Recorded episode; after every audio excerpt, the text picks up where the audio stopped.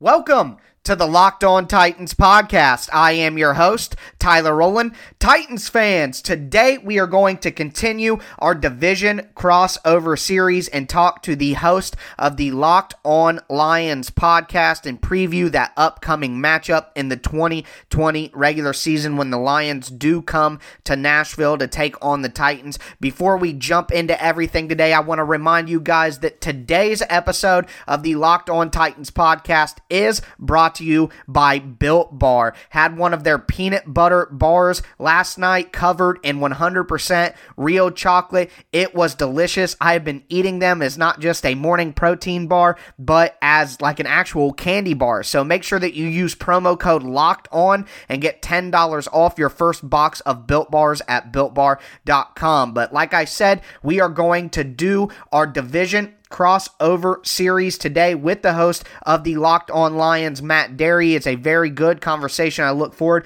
to bringing that to you guys. But before we jump into that conversation, we have some Titans news to talk about. The draft class, the new rookies for the Titans got their official jersey numbers. And while that's not the most groundbreaking event on the offseason calendar, it did not come without a tad bit of controversy on two different numbers. So we will talk about those and we will finish off our first segment with part of the controversy with one of those numbers, and that is a high profile free agent on the market officially announcing that he will not be coming back to the Titans and is officially a former Titan. So we will discuss how all of that is kind of baked together in the same cake, and that will be our first discussion. So, very interesting and controversial stuff to get into on today's Locked On Titans podcast. Let's get it.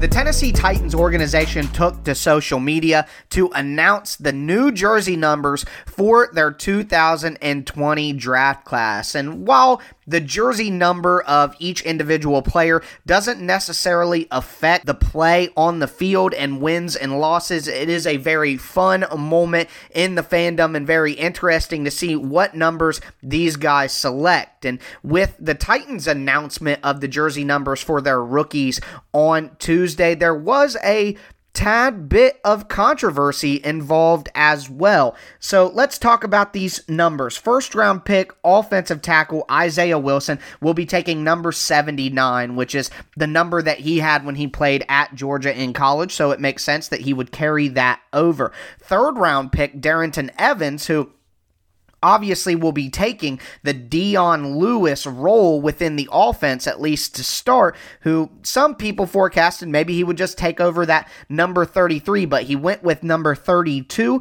And then fifth round defensive lineman Larrell Murchison will take over the number 92 jersey. Seventh round defensive back Chris Jackson will be taking number 35, which for someone who watches the Titans on tape quite a bit, having two Jacksons, 125 and 135, may make it difficult on the eyes, but it's a very logical number for a defensive back there with Chris Jackson. Now, here is where some of the controversy came in with these jersey number announcements. And the first one we will discuss is seventh round quarterback Cole McDonald, and he took jersey number two.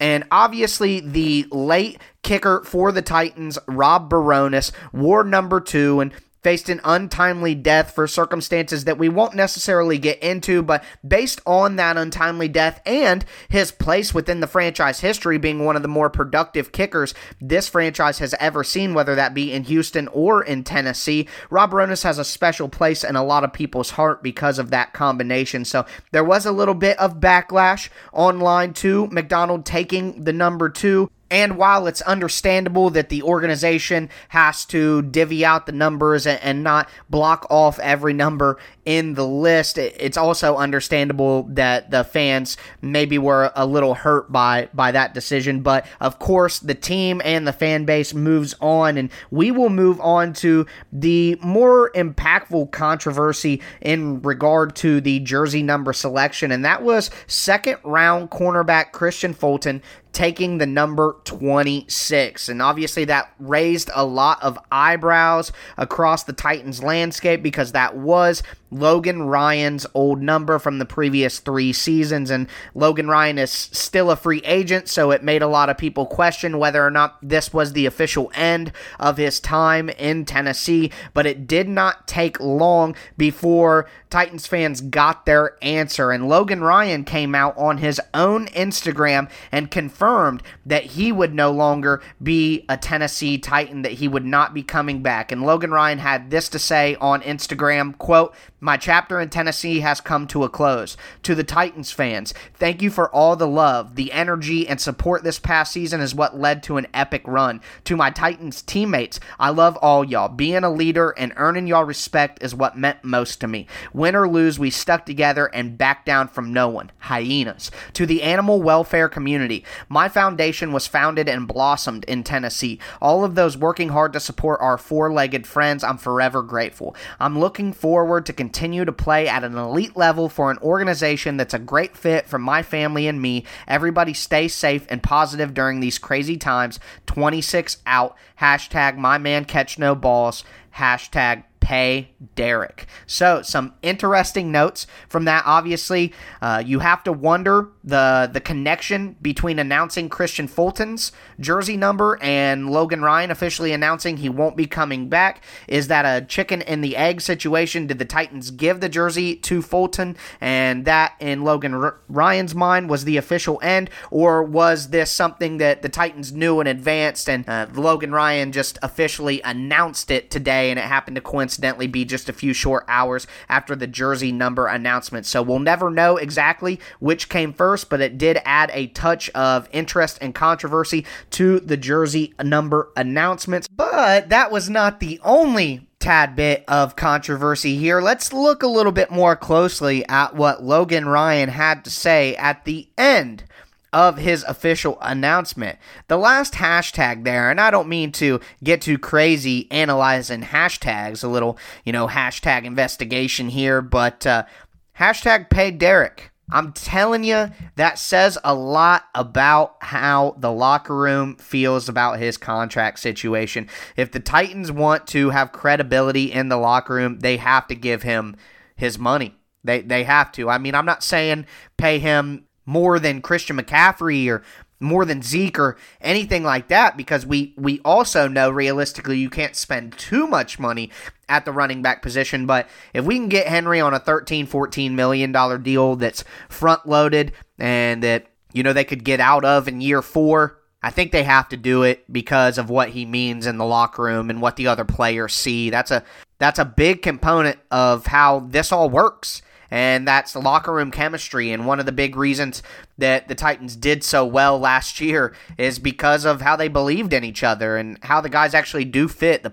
puzzle pieces do fit together in that locker room. So just one thing to consider there. I, I think that that's a big tell from Logan Ryan about what these guys in the locker room feel about Derrick Henry and what he should get paid. So if you if you would just follow me down that path, I, I do think the Titans are going to need to keep things kosher in the locker room. They're going to need to get Derrick Henry his money. It seems to be a, a, universal sentiment coming out of the locker room. But before we jump into our conversation with Matt Dery from the Locked On Lions podcast, do want to remind you guys to check out Built Bar. So as I've been saying all week, their chocolate peanut butter bar I tried last night, absolutely delicious. The salted caramel and chocolate peanut butter bar is absolutely delicious. They have a chocolate orange flavored bar that is very good. They have that mint chocolate flavor that we talked about that is absolutely delicious and it's not just like a protein bar, it's it's like a candy bar. It's it's an enjoyable experience to eat.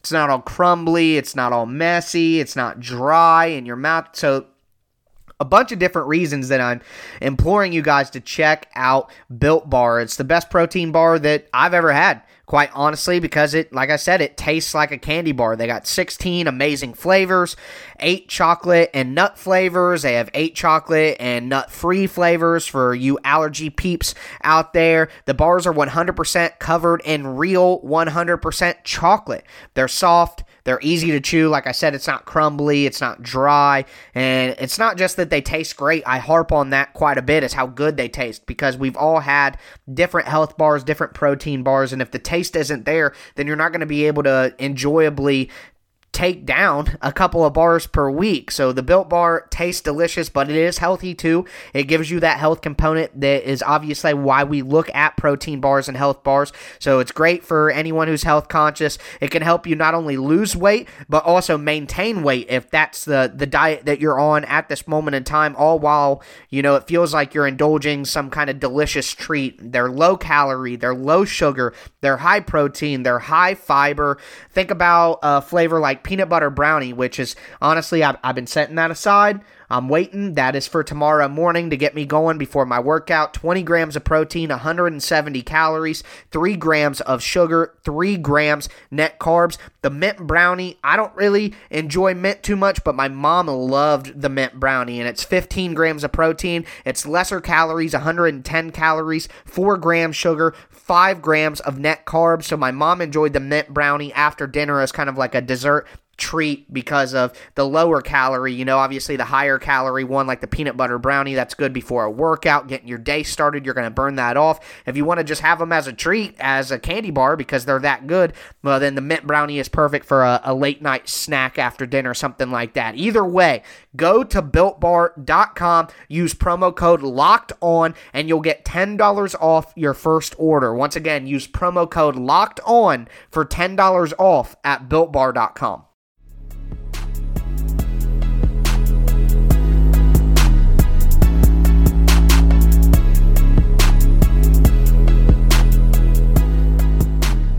We are back here on the Locked On Titans podcast, continuing our division crossover series. And we have Matt Dery on the line from Locked On Lions to have a, a good conversation about the offseason so far and how we see these teams moving forward into the regular season. Matt, how are you doing today? And how are you handling everything that's going on out there? Hanging in, Tyler. Everything's uh, pretty good here in Detroit, and uh, obviously, uh, you know, the whole quarantine thing, and and certainly COVID's been rough on everybody. But uh, people want to talk football. People, of course, in Detroit want to talk Lions. I'm sure down in, in Tennessee, it's the same thing with the Titans making the title game last year. So all is uh, all is good uh, with me. How about you? Yeah, yeah, I am doing well here, and uh, you know, just trying to take advantage of the the positive parts of uh, the situation, hanging out with um, you know close family and friends electronically, and uh, you know spending time uh, doing work, watching a lot of football, especially with the draft just taking place. You know, obviously getting to know all of the prospects that the Titans have brought in, and that kind of will kick off the discussion for me here, asking you a, a quick question about the improvement that the Lions have made over the offseason. Obviously, last year not the best uh, season in Detroit, three and twelve and 1 with that tie, but dealing with a lot of injuries. So, do you think that the improvement on this team will go beyond just getting healthy? Do you think some of the all-season additions will help this team get back to a more competitive state in 2020? Well, Tyler, first things first, they've got to have a healthy Matthew Stafford. It's amazing to think he's been in Detroit for 11 seasons, but he has. Uh, he's the mainstay of the organization. He's he's the rock. He's the glue. Uh, once he went down last year, the team failed to win a single football game. Uh, but again, they were off to a lousy start with Matthew Stafford at three and six. So yes, part of it is health for sure. Uh, it's been a weird culture change and culture shock for many veterans over the last few years because this football team was winning games. Back to back nine win seasons under Jim Caldwell. Bob Quinn, though, the general manager, electing to let Jim Caldwell go and bring in his own guy, bring his own furniture into his, into his own house going that Patriot route with Matt Patricia. And over the last two years, the team's won nine games total in two seasons. Um, Darius Slay is now gone. Snacks Harrison now gone. Arguably the two best defensive players on the team. So they're saying it's not a rebuild. They're saying it's time to win. Yet you look at the defense and you say that uh, who's going to step up? Uh, how good how, can they get any stops? I think offensively they're going to be pretty darn good. Kenny Golladay's an emerging star. And with a healthy Matthew Stafford, they they can gunsling it with anybody. The issue is going to be stopping people. I I know uh, you know it's got to be what a what a whirlwind uh, this offseason's probably been for the Titans and, and building off of what what happened last year. And boy, that must have been so much fun. Yeah, it was a blast. Uh, especially, you know, the the team hasn't been an offensive um, minded team or an offensive led team in I, I mean since forever. They it seems like since the franchise came to Tennessee, they've been playing the same style of football, uh, stylistically throughout the organization. So to see the offense take off there and be scoring 30 points every game, and Ryan Tannehill is one of the best passers in the league. Derrick Henry leads the league in rushing. You have a, a rookie wide receiver who's absolutely dominating the competition late in the season, and AJ Brown. It was almost everything that we haven't gotten in so long. Amazing quarterback play, uh, a leading rusher, and a, a, phenomenal wide receiver, especially a young wide receiver. I couldn't tell you the last time all three of those things happened at the same time. Probably 2008 with Kerry Collins and Chris Johnson and that crew. I'll say this too, uh, Ty, that there's going to be this year when the Lions go to Tennessee, there's going to be those questions asked both of Matt Patricia and Mike Vrabel about switching switching roles and what would have happened years ago if Bob Quinn would have hired Mike Vrabel, who he had co- uh, connections with with the Patriots, and not Matt Patricia. It seems like Patricia was always his first choice. Vrabel did get an interview in Detroit, and obviously Patricia was still going with the Super Bowl uh, Patriots at that time. But you know, there's still a lot of people in Detroit to talk about that, and that will happen this year when these two teams play. Let's say the Titans get off to a 21 nothing start or something. Everybody's going to be going, "Oh man, that's that that guy across the way should have been our coach." How how, how lucky are are Titan fans to be uh, to to have a guy like Vrabel running the show? Well, I honestly think that the Titans are very lucky, and I know that, and even myself on my own show, Vrabel makes some questionable in-game decisions going forward on fourth down, kicking field goals, uh, when to fake, uh, different field position plays. He, he has had some questionable moments throughout the season, but I think all of the positives that Mike Vrabel gives you kind of outweigh that. Uh, his on his hands-on style of coaching, his experience at every level in the NFL from a young guy to a vet, all the way in between. Uh, his knowledge of the game, a lot of players and a lot of former teammates say that he's the smartest football guy that they've ever talked to. His connections to different players and could still pay off. You know, obviously, hint, hint, Jadeveon Clowney. His connection to the players in his locker room, his connection to his former players, uh, even bringing, he's been able to take some guys off some really good staffs, like early on with Kerry Coombs, taking him off an Ohio State team that's going to the playoffs every year, it seems, in college football, and then taking Anthony Midget from the Houston Texans and bringing guys over in the same role. It, it appears that he just has really good relationships throughout the league, and you combine that with his real world NFL football experience. Uh, I think Titans fans and the fan base in general should be blessed to have him connected to Jon Robinson. I think while it's good to have Mike Vrabel, Jon Robinson has shown that he's one of the better GMs in the NFL, and it's my opinion, at least in terms of team building, that that a general manager is honestly the, the most important part you can have other than maybe a, a superstar quarterback. So from the Lions perspective, you're mentioning maybe the concern you have with with Matt Patricia there. Do you think that he's on the hot seat now and that it could be a potential change of the guard if if the Lions maybe have another subpar season? Well, nine twenty-two and one, he should be on the hot seat. Uh, things are differently run here in Detroit when it comes to the Lions. Uh, if you recall, for many, many years, the ownership led by William Clay Ford Sr. was extremely loyal to his people. You know, Wayne Fontes got a, a very, very, very long leash. Uh, Matt Millen, the worst, arguably the worst general manager in, in professional sports history in any sport, got a second contract. Uh, it was a disaster. I mean, they have they have won one playoff game. The Lions have won one playoff game in 63 years. You guys won a couple last year in one year. So, you know, people say, well, Patricia should go. What if they go six and 10? What if they go five and 11, seven and nine? Goodbye, get rid of them. But it's not how it works here. Uh, ownership now with, with Mr. Ford pass, uh, passed uh, away is his wife Martha, who's 92, and her daughter Sheila. They like Bob Quinn, who's entering year five of his general manager stewardship here, and and Matt Patricia too. They like so. While the Lions have said publicly we want to be playing meaningful games in December and be in the playoff chase, now that you've added a third playoff team in each conference, what does that mean? What it's still a little bit foggy, and and to me, Patricia's run out some good veterans, a Quinn too, And now it's time to win. They have to. And in a very good division where everybody's going to pick them to finish fourth this year, they've got to surprise some people. Yeah, I think that they could though. I mean, in the NFL, it's the number one professional sports league where you can go from from worst to first in one year. But if the Lions are gonna do that, then obviously they have to make improvements on the defensive side of the football. So the the big move that we saw from the Lions over the course of the all season was obviously getting rid of Darius Slay, bringing in Desmond Trufant, and then of course they made their addition in the draft with Jeff Okudah. But do you think that this 32nd ranked pass defense from last season has improved enough to give the Lions a chance to flip the record and, and maybe maybe play those meaningful games in December? Um, I, I don't know yet. Uh, I still think they need a you know an edge rusher and, and another defensive tackle.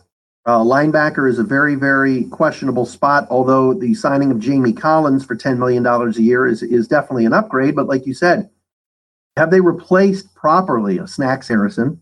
Sean Robinson and a Darius Slay? Have they upgraded at those spots? Well, we're going to find out. I mean, Okudah should be a beast. Uh, Desmond Trufant, like you mentioned, should be a solid number two.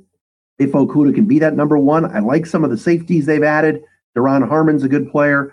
Uh, Tracy Walker's an improved player, but you know they they just from a from a fundamental standpoint, and Quinn uh, Patricia talks about it all the time. They just weren't good enough. You know, I watched the Titans play. You know, you guys are physical and, and, and, you win at the line of scrimmage and you got some ball hawks back there. And I, I know you're going to tell me a little bit about what you're going to do to replace guys like Logan Ryan and others, but there's some good up and coming young defensive players on that team. And then Vrabel as the coach, that's kind of what the Lions want to want to, want to become, you know?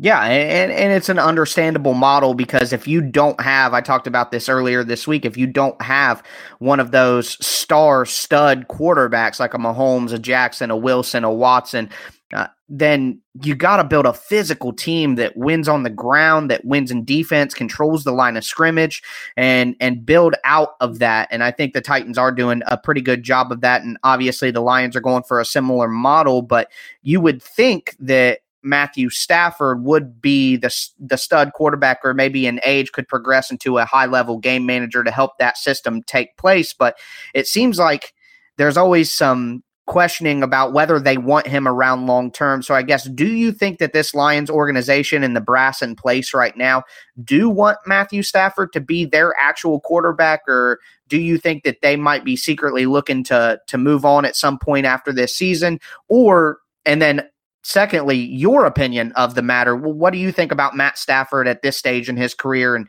do you think he could be the guy to get the Lions back to competitive football Oh yeah, no, he's not going anywhere. Uh, ownership loves him. Uh, it appears the coaches and general manager love him.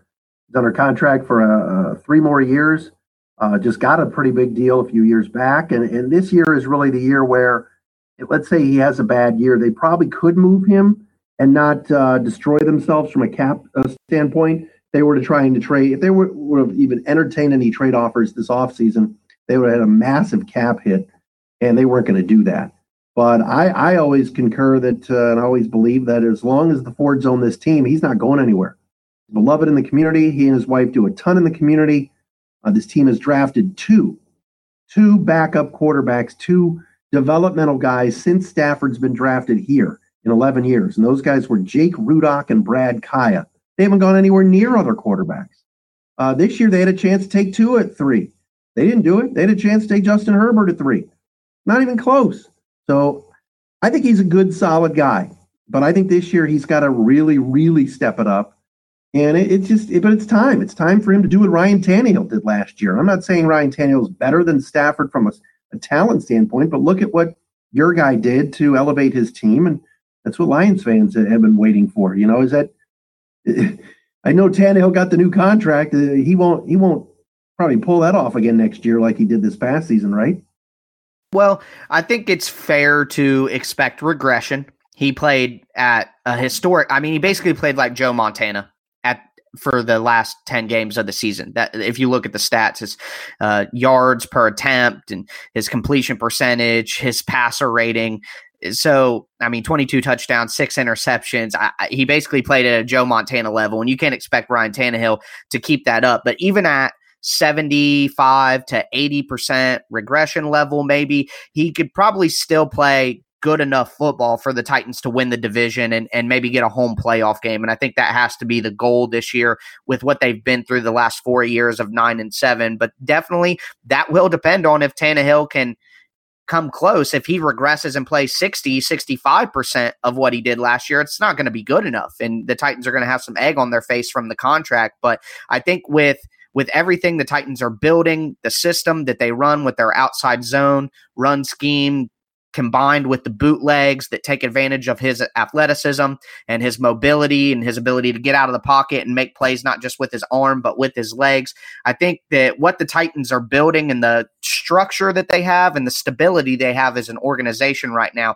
will put him in a, a very similar situation and allow him to deliver similar results. So I'm I'm optimistic about his ability to maybe not perform exactly the same as last year because that's a, you know a historic level in certain statistical cases but i do think that he can regress not so much that it, it hurts the titans potential as a team. So i'm pretty excited about what this offense is going to be able to do in terms of their duplication of last year's results. Tyler i know you have a read and uh, for us and then a break and then when we come back let's talk a little draft and how the two teams did okay? Yeah absolutely Guys and gals, start the competition today with the people important in your mom's life.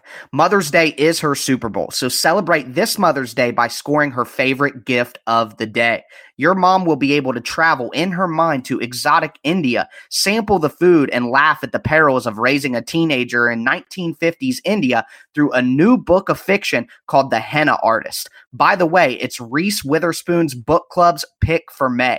Then, anytime in May, post a picture of your mom or you holding the ebook or book on Instagram or Facebook and tag the author at the Alka Joshi.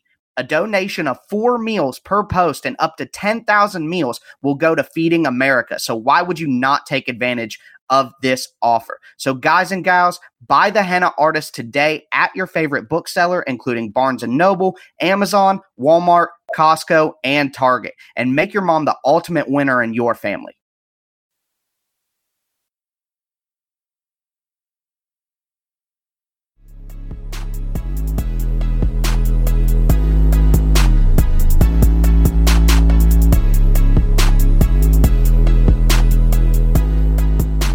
All right, Matt Dery, Locked On Lions. Tyler Rowland, Locked On Titans. It is a division crossover. Lions will be going to Tennessee this year. We're talking about the two teams and where they stand right now on this division crossover show. And Tyler, we mentioned the draft earlier, and, and you talked about Tannehill. Um, give me give me a grade. How you think the Titans did in the draft, and and certainly, you know, look, they were picking late in the first and and every and everywhere else. So it's not like they could get into the top five like the Lions did. But how do you think they did, and and who did you like that they took?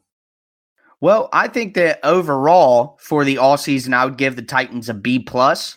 Uh, I think for the draft, I would probably settle in similarly at a at a B plus. I kind of think they did a B plus job in free agency. They did a B plus job in the draft. Uh, I can't call it a complete home run at this moment in time, but I am optimistic about how they're kind of the Titans are in a changing of the guard situation. I know that uh, from the outside looking in, that may not make a lot of sense because they just had their most successful season uh, in quite some time. So why would they change the guard over? But it was just a natural progression of the team in terms of the age of the leaders and and you know the more productive players on the team. So it's a bit of a changing of the guard, like I said, from the younger guys that Jon Robinson drafted away from some of the vets that were already here when he got here, like a Delanie Walker, Jurrell Casey, Wesley Woodyard. Uh, Marcus Mariota. Now it's it's Tannehill's team. It's Derrick Henry's team. AJ Brown, Kevin Byard, Jeffrey Simmons, Rashaan Evans, and Jayon Brown. So uh, a little bit of a changing of the guard, but adding to that core with some more young role players, especially in the draft. Someone like a Darrynton Evans, who I'm very high on, a, a running back in the third round, who is a great complement to Derrick Henry. Someone like Isaiah Wilson to replace Jack Conklin and continue that nasty physical style on the offensive line for the Titans. And then on the defense, adding a press man corner like Kristian Fulton.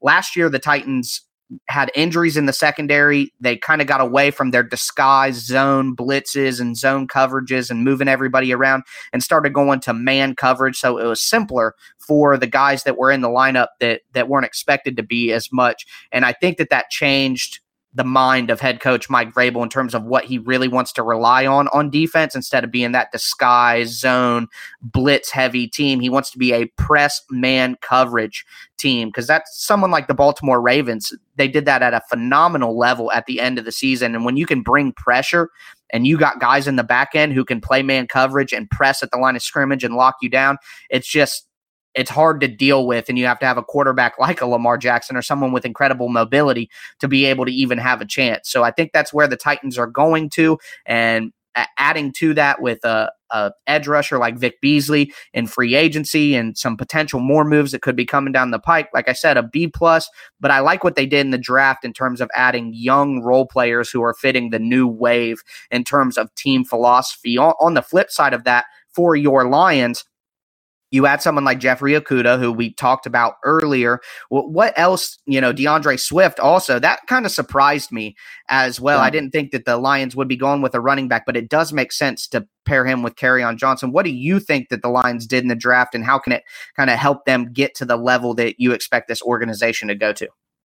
Oh, well, I, I think it was the right move uh, getting Swift. I wasn't crazy about a running back that early, but the more I've been thinking about it, the more tape I've watched of this kid you, know, you get Okudah in the first round, you get Swift in the second round, and you take Julian Okwara in the third round from Notre Dame. You, have hit some home runs there, and and I would have loved to have seen Bob Quinn trade back out of three to five or six, accumulated more picks, and I, I didn't love it on the first night. But as I look at the entire body of work, Thursday, Friday, Saturday, uh, I like what I, I, what the Lions did. I, I did give it an A minus. Okwara is a big time need as an edge rusher, and if he comes back from the broken leg he can get to the quarterback and actually push his brother, who's on the team as a, a edge rusher as well, and Romeo Okwara. So maybe that would motivate Romeo, who really had a good year two years ago and a lousy year last year. Swift can be special. And with Kerryon Johnson, and you know this in SEC country down there, Tyler, never healthy, never. So, right. you know, Swift could be a guy that with the ball in his hands be very, very dangerous. Then you throw in the mix the good receiving core that they have. Uh, the addition of two guards in the draft in the middle of the, the third, uh, the fourth round and fifth round, uh, third and fourth rounds, trading up to get Jonah Jackson uh, from Ohio State, who I think could be a guy that uh, could play guard and, and step right in um, at, at, right guard, and then Logan Stenberg could be your left guard from Kentucky. They needed interior linemen. The Lions' offensive line is notorious. It's been lousy in run blocking, pretty good pass blocking group. But if you add a couple of road graders in there at, at, guard, I think that's pretty good. And then the D lineman that they needed to add late, they did in, in the sixth and seventh rounds. So, but all in all, the Lions did pretty well. The free agency was okay. Um, I'm not a huge uh, Jamie Collins fan. I thought the Duron Harmon pickup was pretty good. Danny Shelton as well. They seem to always go after these former Patriots and guys that they're familiar with.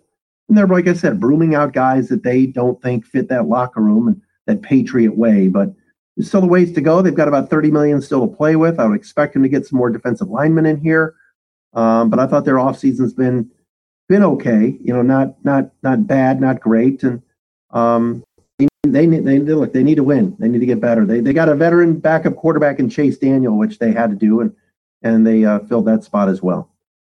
Yeah, well, t- two things coming out of out of your answer there that come immediately to my mind. One on DeAndre Swift, I, I understand what you mean. How the more you look into him, the more excited you get. I just got done over the weekend, just absolutely diving into everything Isaiah Wilson. I watched a lot of Georgia tape, and my number one takeaway from watching Georgia's offense is, man, DeAndre Swift is special. He just makes some plays, breaks some tackles, some spin moves. Um, I was looking at him thinking, man, the Lions have to be excited with his potential because he was excited. But number two is your comment about Chase Daniel. That's something that, at least from the Titans' perspective, uh, I wish that they would go out and maybe get more of a veteran than than what they have right now because of how important that could be. Do you think that Chase Daniel would give you guys a better opportunity to win a couple of games if Matthew Stafford went down as compared to the backup quarterbacks that they had last year? I believe David Blough played some games, Jeff Driskel played some games, if I'm correct. So, do you think Chase Daniel gives you a better chance if Stafford does sustain some sort of injury, whether long or short? Yeah, no, he has to. I mean, look, Chase Daniels beaten the Lions before a couple of times, actually, uh, including with the Bears. So anything is better than what they had last year. They went through this rotation of backup quarterbacks of about six or seven guys throughout the season. If you go back to training camp, it was it was a disaster. And you know, Josh Johnson at one point, who then went to you know and, and played in that uh, other league and, and the AAF, and they they just couldn't get it right. And Driskel did all he could. He's athletic as heck, but can't throw the football. And, and, and David Blough is very, very, very young and developmental, uh, and probably wasn't ready for the beating that he took. Unfortunately, he he, he showed a lot of guts and he made some big throws, um, but probably more of a number three right now. And with Matthew Stafford with two separate broken bones in his back the last two years, you've got to have a veteran behind him. And to give Chase Daniel a a three uh, three year deal for 13 million was was was the right move. Um, we'll you know we'll see if that has to pay dividends for them this year, but uh, it, it, certainly last year was a, a, a complete disaster. Uh, that's for sure. All right, I want to wrap this up. We got to wrap this up, Tyler. Give me a minute on uh, Derrick Henry. What's what's the latest with that uh, situation down there? Well, I think that both sides are negotiating in good faith to get an extension done by the franchise tag deadline of July 15th. Uh, I don't know if the Titans are going to be willing to do it. Like I said, I'm very high on general manager Jon Robinson. He's a smart guy. And right now, paying running backs long term money just isn't the smart move. I think Derrick Henry is a little bit of a different case with his durability, his work ethic, his personality, and what he means to the offense from an emotional standpoint. So I think that this may be a special circumstance where they do need to pay this running back a, a decent long term deal. But uh, it is up in flux, and it's obviously a contentious point among the fan base. But I am hoping that they do find a way to get him somewhere in the 13 to 14 million dollar range for three to four seasons with the upcoming cap increase in the next couple of seasons. Hopefully, it doesn't look as bad as maybe some of the other deals looked. Tyler, a lot of fun, man. Uh, appreciate the time. Uh, glad we could uh, get this done today. Yeah, absolutely. Thank you for joining us and uh, good luck in your season. And we will talk to you later in the year when the Titans and the Lions actually face off. Okay, guys, that was our conversation with Matt Dery from the Locked On Lions podcast. Look forward to playing them later on this year. Tomorrow, we will be back to cap off our division crossover series and talk with the host of the Locked On Packers. And then on Friday, of course, we have the release of the NFL schedule to talk about, which is taking place on Thursday night at 8 p.m. Eastern Standard Time. So make sure that you are subscribed to the Locked On Titans podcast on Apple Podcast. You are following us on Spotify or whatever platform you use to stream your podcast, you can find the Locked On Titans podcast there. Follow me on Twitter at Tic Tac Titans as well as I am giving you guys content there at all times, of course, as most of my followers already know. But now that you are done with this episode of the Locked On Titans podcast, go check out the most recent episode of the Draft Dudes podcast. Obviously, still breaking down things from the 2020 NFL draft, but also taking a look forward at the 2021 NFL draft. It is never a bad time to start your draft preparation for next year's event. Either way, as always, I am your host, Tyler Rowland, and this was Locked On Titans.